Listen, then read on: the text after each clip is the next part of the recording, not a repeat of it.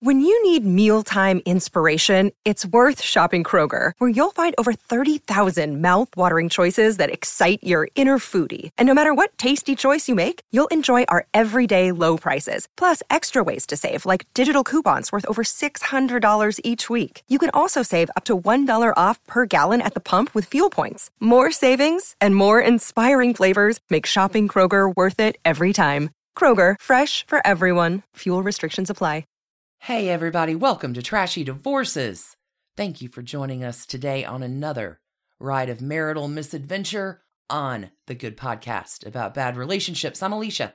My name is Stacy, and we are glad to have you back or have you here for the first time, whichever. That's exactly right. Before we jump into your story, Stacy, I want to remind everybody once again our live show a week away, a week in a day. Thursday, November 3rd. We are going to be broadcasting right here from Trashy Divorces headquarters, also into your living room or kitchen or bedroom or bathroom or wherever you are.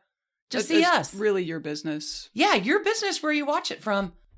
You can still get tickets for that. It's going to be a whole special, little bit different than a regular Trashy Divorces episode. Stacy, where can everybody get their tickets? You can get your tickets at moment.co slash trashy divorces, and I'll have a link in the show notes below. Fantastic. So, Stacy, we're pulling one out of the musical catalog of the Beatles this week. You Mhm. never give me your money. You've got maybe a lesser known story, but whoa, so trashy. Yeah, this is a figure who is very well known in a lot of circles, just not the kind we travel in. This is hedge fund king Steve Cohen, who was married in the 80s, and that wrapped up. And uh, this couple then spent the next quarter century in various forms of combat and litigation with each other. So happy times. You never give me your money. It's trashy. Go, go, go.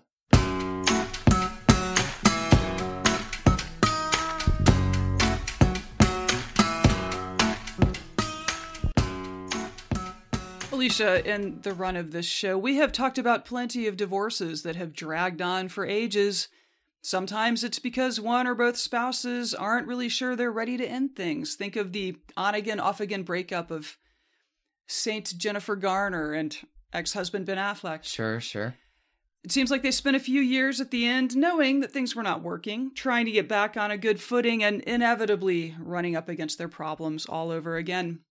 Some people stretch things out to try to gain leverage through infliction of emotional or financial pain on the their now opponent. We've seen that a few times too. I would say, yeah, Harry and Linda Macklow back from probably season one or oh, two. Oh, sure. Like they probably did that to each other after their six decades of apparently loathing each other for the most part. All that dirty, trashy art. Oh, yeah. Yeah. Oh, yeah. The former couple I've got for you today remained locked in a post marital conflict, interpersonal as well as legal, for about a quarter of a century because, as near as I can tell, and possibly at different times, one or both of them just were not quite ready to quit each other. I'm sorry, did you say a quarter of a century? That's 25 years. This is a 25 year divorce battle?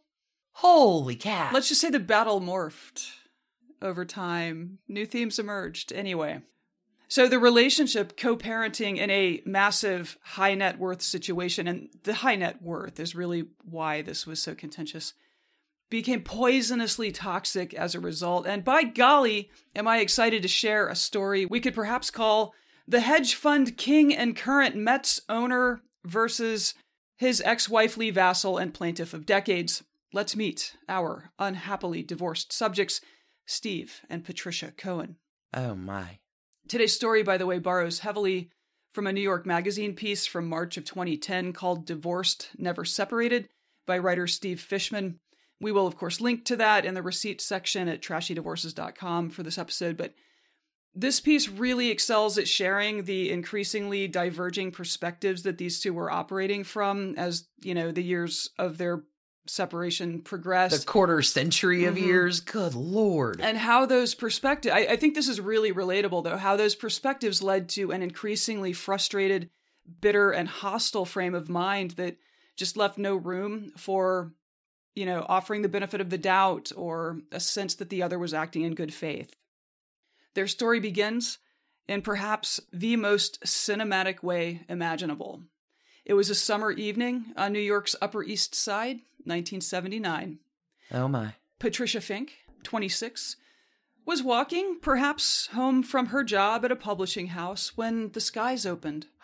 She ducked into a bar to wait out the rain, where a 22 year old Steve Cohen, in a suit that did not match his shoes, made his approach. Hey there, little lady. He did not say, "Hey there, little lady. I'm improvising here. I have no okay, idea what he said. Look, Possibly said, "Little I, lady." I wrote a script. I needed words. Okay. no, go back. I like that part. Hey there, little lady, he may have said. I'm improvising here. I have no idea what he said beyond the fact that he was extremely excited to share that he was an all grown up graduate of the Wharton School and a bona fide Wall Street trader. Which the cerebral Patricia, who typically dated writers, was not exactly impressed by. But he was very sweet and he was very eager for her approval. And six months later, they were walking down the aisle together, blissfully happy. The first of their two children arrived about a year later, probably early 1981. And if ever there was a peak marital exemplar of the greed is good decade, Steve and Patricia might be it. He worked at a firm called Gruntal and Company. There's a frontline documentary PBS um, from 2014 that talks about Steve at Gruntal and how that firm operated. Terms like Wild West and Eat What You Kill Ooh. are used to describe the corporate culture at Gruntal. Mm, yikes. Gruntal traders were allowed to keep a big chunk of the profits that they generated, which was unusual in Wall Street trading houses. So this incentivized them to cut corners or just break the law outright. Oh no. Insider trading was apparently or allegedly, I'm not sure, uh, rampant there. Certainly there were there was speculation that it was rampant there. And while all of these traders were chasing literal currency, they were doing so by employing a different kind of currency, information. Effectively, the trader with the biggest list of chatty contacts was often going to end up being the best compensated. So, knowing everyone who might have relevant information about this or that company or in the works products or whether a patent was on track to win approval, all of these things were like the keys to the kingdom. And Steve was apparently very, very good at this. This is all diabolical. I Th- love this is Go how ahead. insider trading happens, yeah. This paid off well for Patricia and their kids. When in the city, they lived in a 5,500 square foot apartment on East End Avenue, which runs alongside the East River. I Uh-huh. do not know whether their apartment overlooked the river or not, but let's assume. it's high dollar real estate. Yeah. Yes. They had a bunch of other homes as well, and when they traveled to them, they, of course, traveled first class. Keeping up appearances was obviously an important part of Steve's acquisition of wealth, and Patricia routinely, and with Steve's blessing, spent upwards of $50,000 a month on clothes and accessories. Wow. This was in the 1980s. 80s. Mhm. That's incredible. She was also in charge of decorating their homes and the real estate transactions she was very uh, integral to in the relationship. This sounds a little like Aaron Spelling and Candy Spelling, Hmm. where remember she did all the gift baskets for Right. his colleagues and decorated the homes and Mhm. handled so much of the business that I'm certain left Aaron and Steve, to your point, able to take over the world. Yeah, effectively. Yeah, she was in charge of decorating their homes, and this was one front where Steve ended up being a little stingy. Uh, she says that some of her best finds came from thrift stores because of Steve's desire for some financial restraint on that front. I'm not knocking a thrift store I find. love that's. I'm 100%. like, this is great. Frugal too. Okay. I like it. As his career progressed, according to Patricia, Steve was also falling into a pattern of market based volatility, which is to say that when the market had a down day, Steve fell with it, coming home depressed, impatient, and mm. unhappy. It sounds like it turned into one of those classic situations where spouse A is saying, Why do you have to work so hard? Why can't you relax? Play with the kids, enjoy some family time. And spouse B is saying, I'm working my fingers to the bone for us, for you, for the kids, for our family. And neither one is hearing or understanding or appreciating what's going on in the mind of the other person. Relatable. Relatable. By 1988, Patricia made clear that she intended to divorce him. But one does not succeed on Wall Street without being incredibly competitive, and it was Steve who filed for divorce, arguing in his complaint that Patricia had abandoned him. Oh. This Huh. was before New York had no fault divorce, by the way, so he moved out. Why not? He was worth 17 million or so at that point and could go live in a fancy hotel or one of his other houses or like a freaking castle in Spain if he so chose. But actually moving out at the start of a divorce is a rookie mistake. It can give your spouse evidence that, for instance, you don't wish to retain a stake in the home you moved out of right. or that you have abandoned your children, which can affect custody and support decisions. On his attorney's advice, he returned home, and it's not like Patricia could make him go. As he explained in an affidavit, I had every right to do so. I paid all the expenses. Mm, nightmare. Can you imagine being like, oh, free, you're out? And then he just comes back? Yep. Yeah, Patricia. On his lawyer's advice. And I'm then so sorry, Patricia. Yeah, and then just lords it over you like, I got all the money. I'll do what I want. Okay. But Fishman, the writer, is at pains to make clear that however uncomfortable that they had become committed to now making each other, they were still really tight. They would talk on the phone whenever they were apart. They would occasionally still hook up, at least through the formal end of their divorce, which concluded two years later in 1990. And a funny thing happened to Steve's $17 million net worth in that 1988 to 1990 period as well. What's that? While his initial financial disclosures pegged him at $16.9 million net worth, he became, Which is not insubstantial. I mean, that's that's fairly substantial. that is more money than I will ever have in my life, pretty sure. when uh, he he at some point in this became embroiled in a bad real estate deal, I guess in 1988, which according to updated disclosures left him with just 8.2 million dollars, Oh, like mystery. almost a pauper. At the end of the divorce, Patricia walked with a million dollars in cash and the East End Avenue apartment, which was at the time valued at $3.8 million.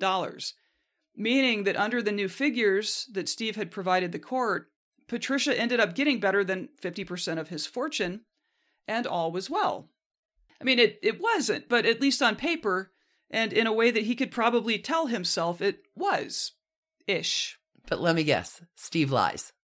It's not what I say, it's what the Securities and Exchange Commission says. There were also the children to think of. Won't anyone think of the children? Initially, Steve was paying $3,730 a month in child support and for upkeep of the apartment, I guess, plus paying for private school, camps, medical expenses, etc. For the year of 1990, Fishman says that he spent $125,619 on Patricia and their two children. Okay. Steve was also encouraging Patricia to start working again, and he suggested that she go into general contracting because she had been so instrumental in all of their Oh, real estate interesting. deals. Okay. Unfortunately, though, there was one home that she was unable to sell the $3.8 million apartment that was part of the settlement. The housing market cratered right around the same time the stock market cratered at the end of the 80s. Yeah. And just a year after the divorce became final, Patricia was back in court demanding more money.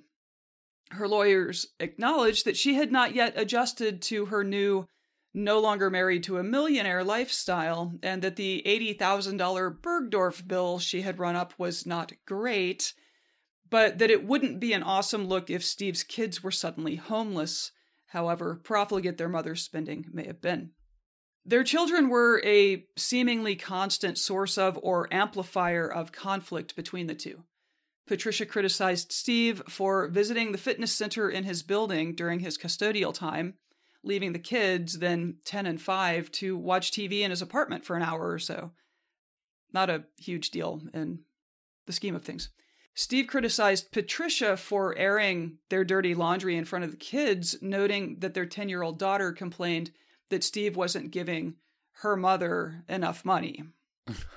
Oh, This is not what you want your 10 year old saying to you. In 1992, his $3,730 a month payment went to $10,400 through a new Whoa. settlement they negotiated. Triple.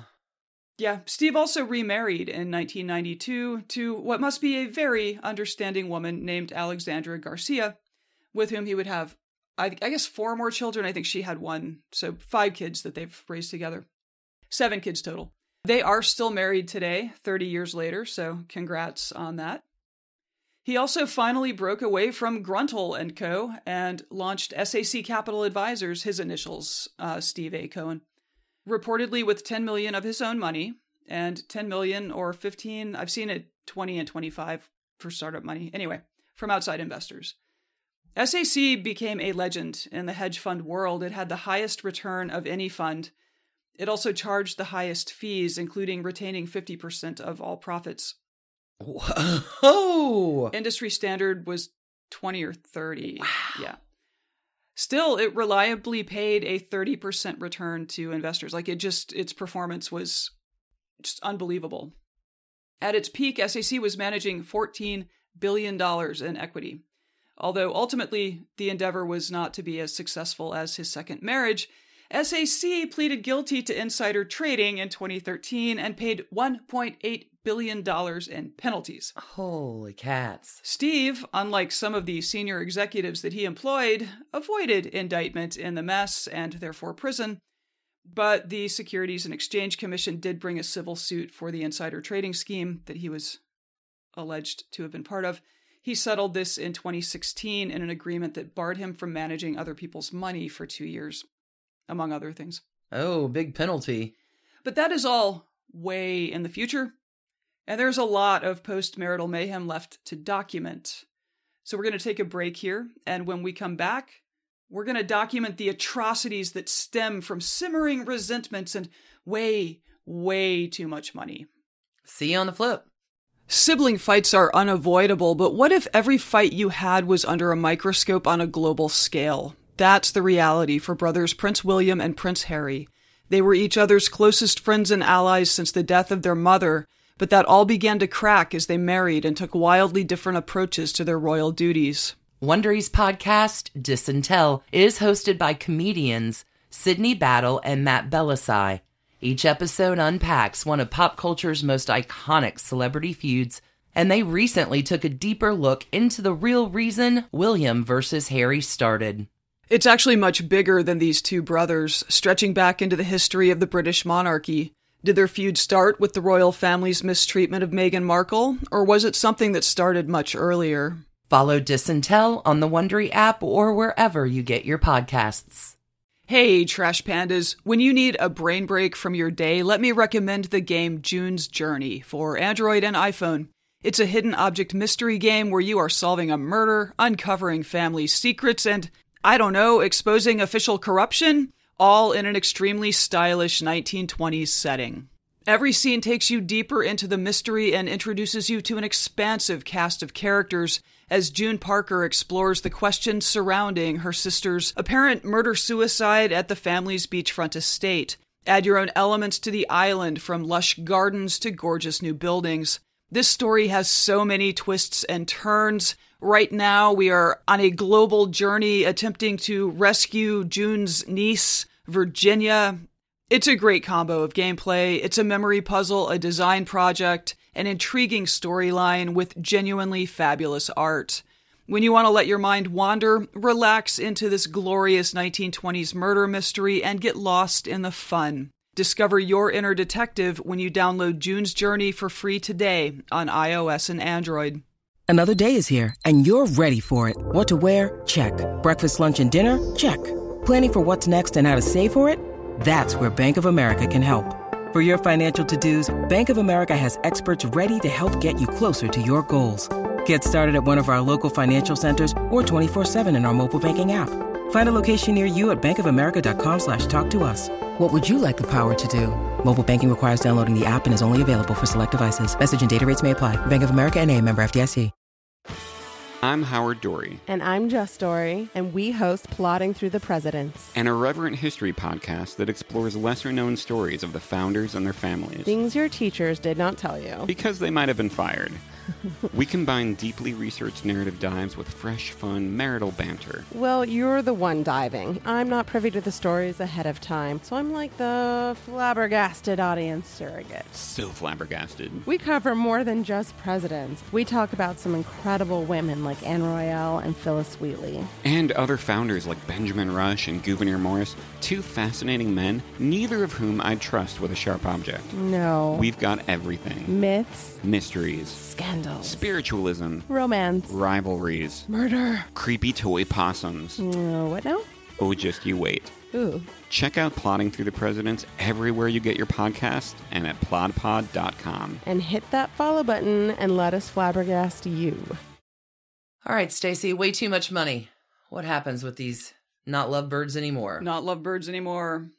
All right, in 1996, kids are getting a little older. That child support that had been 3730 and went to 10 whatever.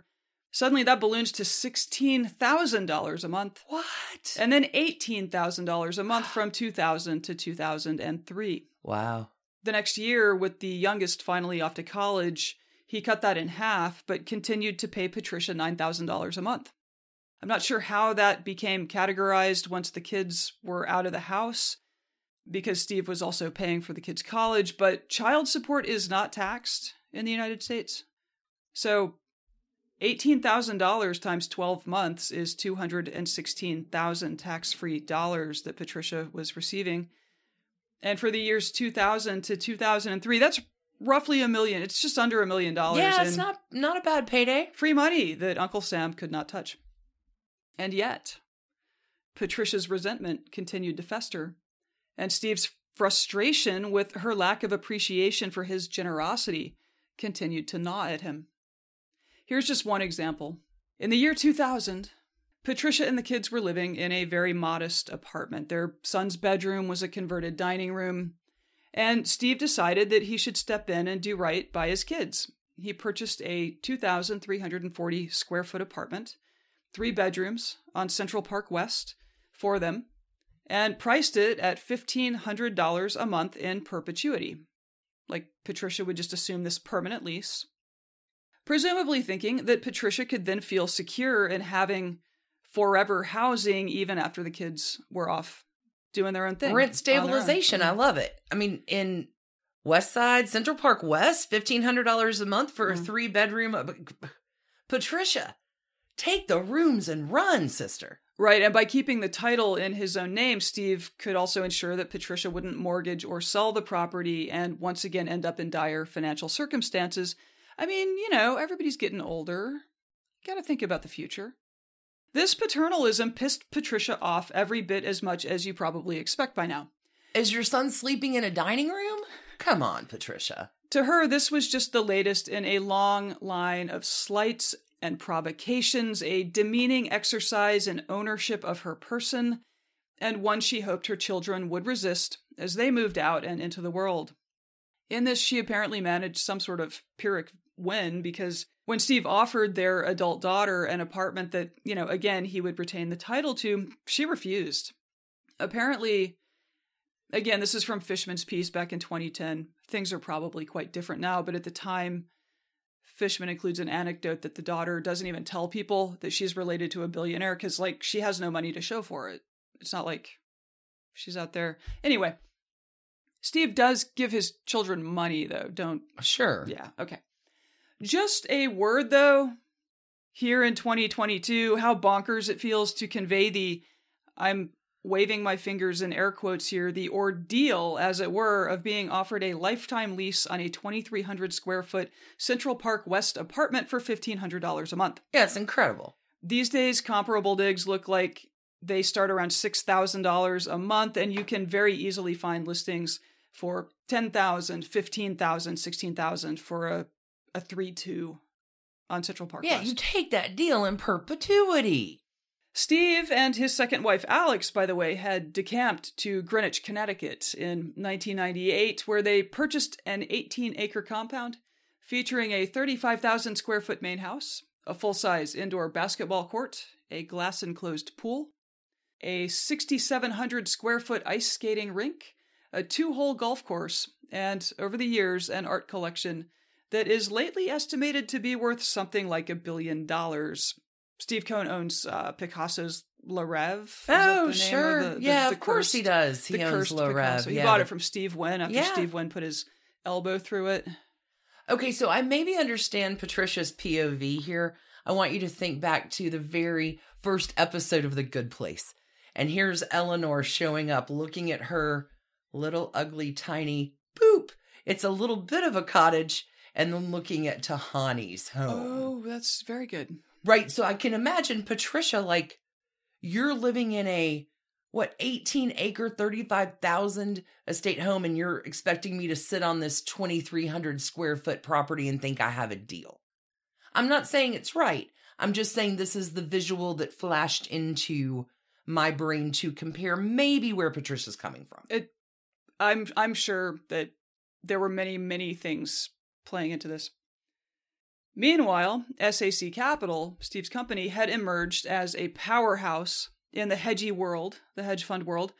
And I'm sorry, but when you're talking about high finance that is this high, legal disputes are simply inevitable. In the early 2000s, a Canadian pharmaceutical company called BioVail had sued a collection of American hedge funds, including SAC, that it argued had illegally conspired to drive down its stock price. Steve, notably, was betting on the stock to take a downturn. In 2006, the TV show 60 Minutes aired a segment about this lawsuit, and as Patricia watched, she was suddenly overwhelmed with a personal realization that her ex husband was capable of any sort of malfeasance in his chase for the next windfall, and 15 years of suspicions about the honesty of his financial statements during their divorce roared back into her brain. Dun dun dun. She began a one woman investigation of Steve his finances over the years, his legal woes, and in August of 2008, she uncovered a 1987 lawsuit styled Cohen v. Laurie.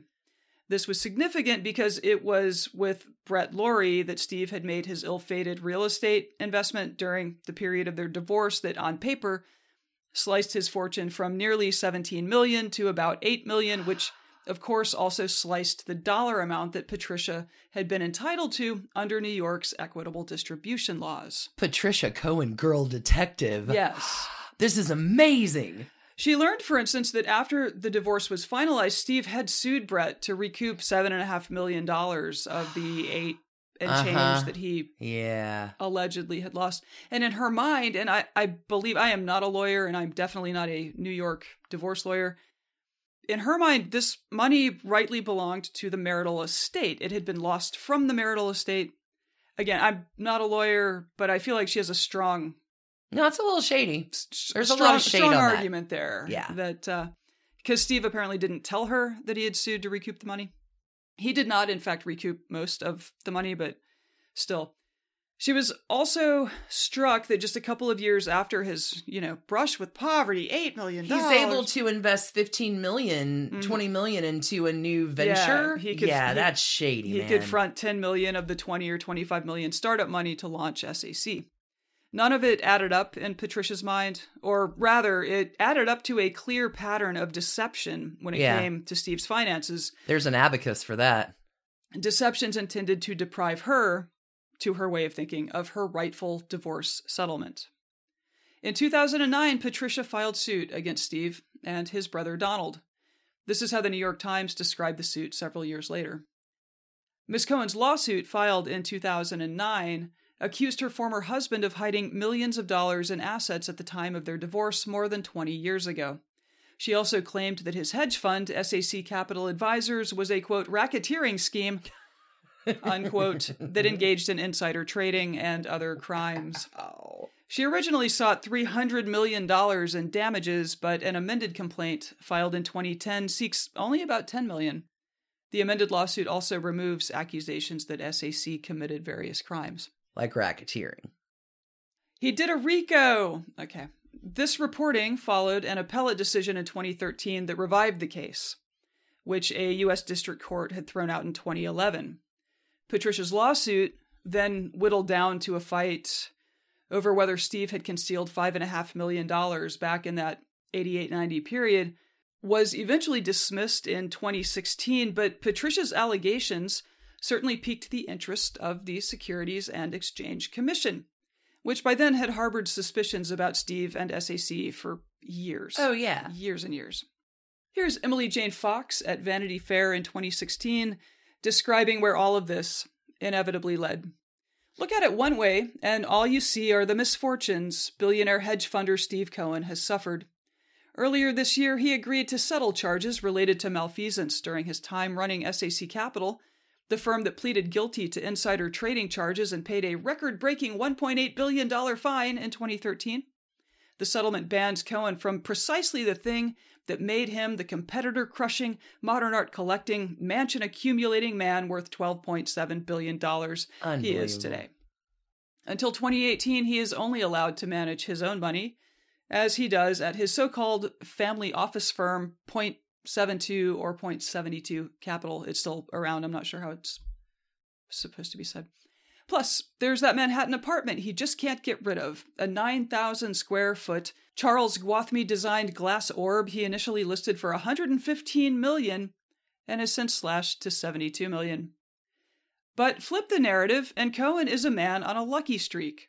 While he watched a handful of his underlings plead guilty to criminal charges and one land behind bars, his SEC settlement only takes him out of the hedge fund game for a couple of years.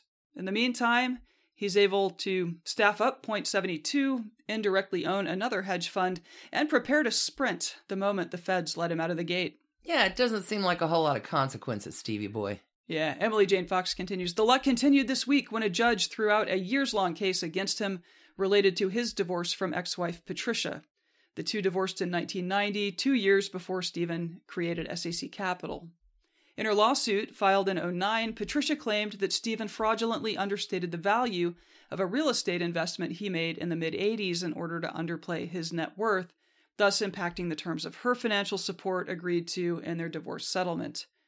She attested that she was entitled to half of the five and a half million she accused him of hiding, plus interest. So that is what was ultimately foreclosed in 2016. Sure. Unlike her ex husband, Patricia Cohen is not a public figure, and this is, as far as I can tell, where her legal conflict, if not her personal one, with Steve ended. She did not recoup the money she believes he fraudulently withheld, but her efforts seem to have become part of a broader SEC investigation that jailed one of his underlings, cost SAC 1.8 billion, and ultimately led to its demise as a legal entity. It no longer exists. And I do think her lawsuit played a role and making that happen. So, better than revenge. I mean, of course, rich guys are gonna rich, and Steve today runs his 0.72, 0.72 hedge fund and is the majority owner of the New York Mets baseball team. I think like a 97% stake owner. He's been building out a genuinely massive townhome eyesore in the West Village for a few years now. I showed you pictures of that. It's 30,000 square feet, all told, which seems like just the right amount of space to be able to lose your keys and literally never find them again.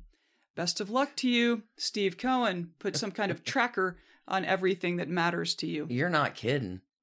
In trash can terms, it's probably best to use them to highlight the fact that Steve, along with his second wife Alex, are ardent philanthropists and have given something like $715 million to various causes over the years, including programs for veterans, children, healthcare, and more. It's a broad portfolio of, of good charitable giving. Fantastic. It is a huge amount of money from our perspective, but perhaps a smidge less impressive when viewed in light of his estimated net worth in the teens of billions. And having been a billionaire now for, I don't know, a couple of decades, you could step it up, Steve. I'm just saying. Call MacKenzie. She'll tell uh, you how to will, do it. She will hook you up with some great causes that you can fund. So that's Steve Cohen and the long running malfeasance combat thing with Patricia Cohen, who really should have taken that $1,500 a month apartment. That was a whole ride. That was an incredibly trashy story. Thank you for explaining it. That's when, terrible. When hedgies attack. No, he did. I think he thinks he's been extremely maligned, forthcoming. Yeah, and that she has just never understood how how diligently he has tried to care for her and their children. Like it's just they got sideways and they never got right again. The things we do for love or money and or, vengeance. Oh, and vengeance and trash candy. Yep. Y'all, thanks everybody for tuning in today. That was incredible, Stacy. We think y'all are incredible. Thanks for spending your time with us. Absolutely. We're going to be back on Sunday with a all brand new trashy divorces for you. I got a really good one, one y'all have wanted for quite a while. It's going to be pretty fun. Don't forget about our live show Thursday, November 3rd, and you can watch it after the fact as well. Tickets are at moment.co slash trashy divorces. We hope to see you there. We really do. It's going to be a lot of fun. We hope to see you back on Sunday with us. Until then, friends, keep those hands clean. Very clean, but keep your hearts trashy because that is where the trash goes. And also, apparently, the hidden millions. Cheers, friends. Bye. And thanks to you for listening. Trashy Divorces is a Hemlock Creatives production, created and produced right here in Atlanta, Georgia by us, Stacy and Alicia, with a little research and writing help from the brilliant Melissa O. Our art is by Sydney V. Smith. That's Sydney V. Smith at carbonmade.com. And our music is used with permission of Ratsy.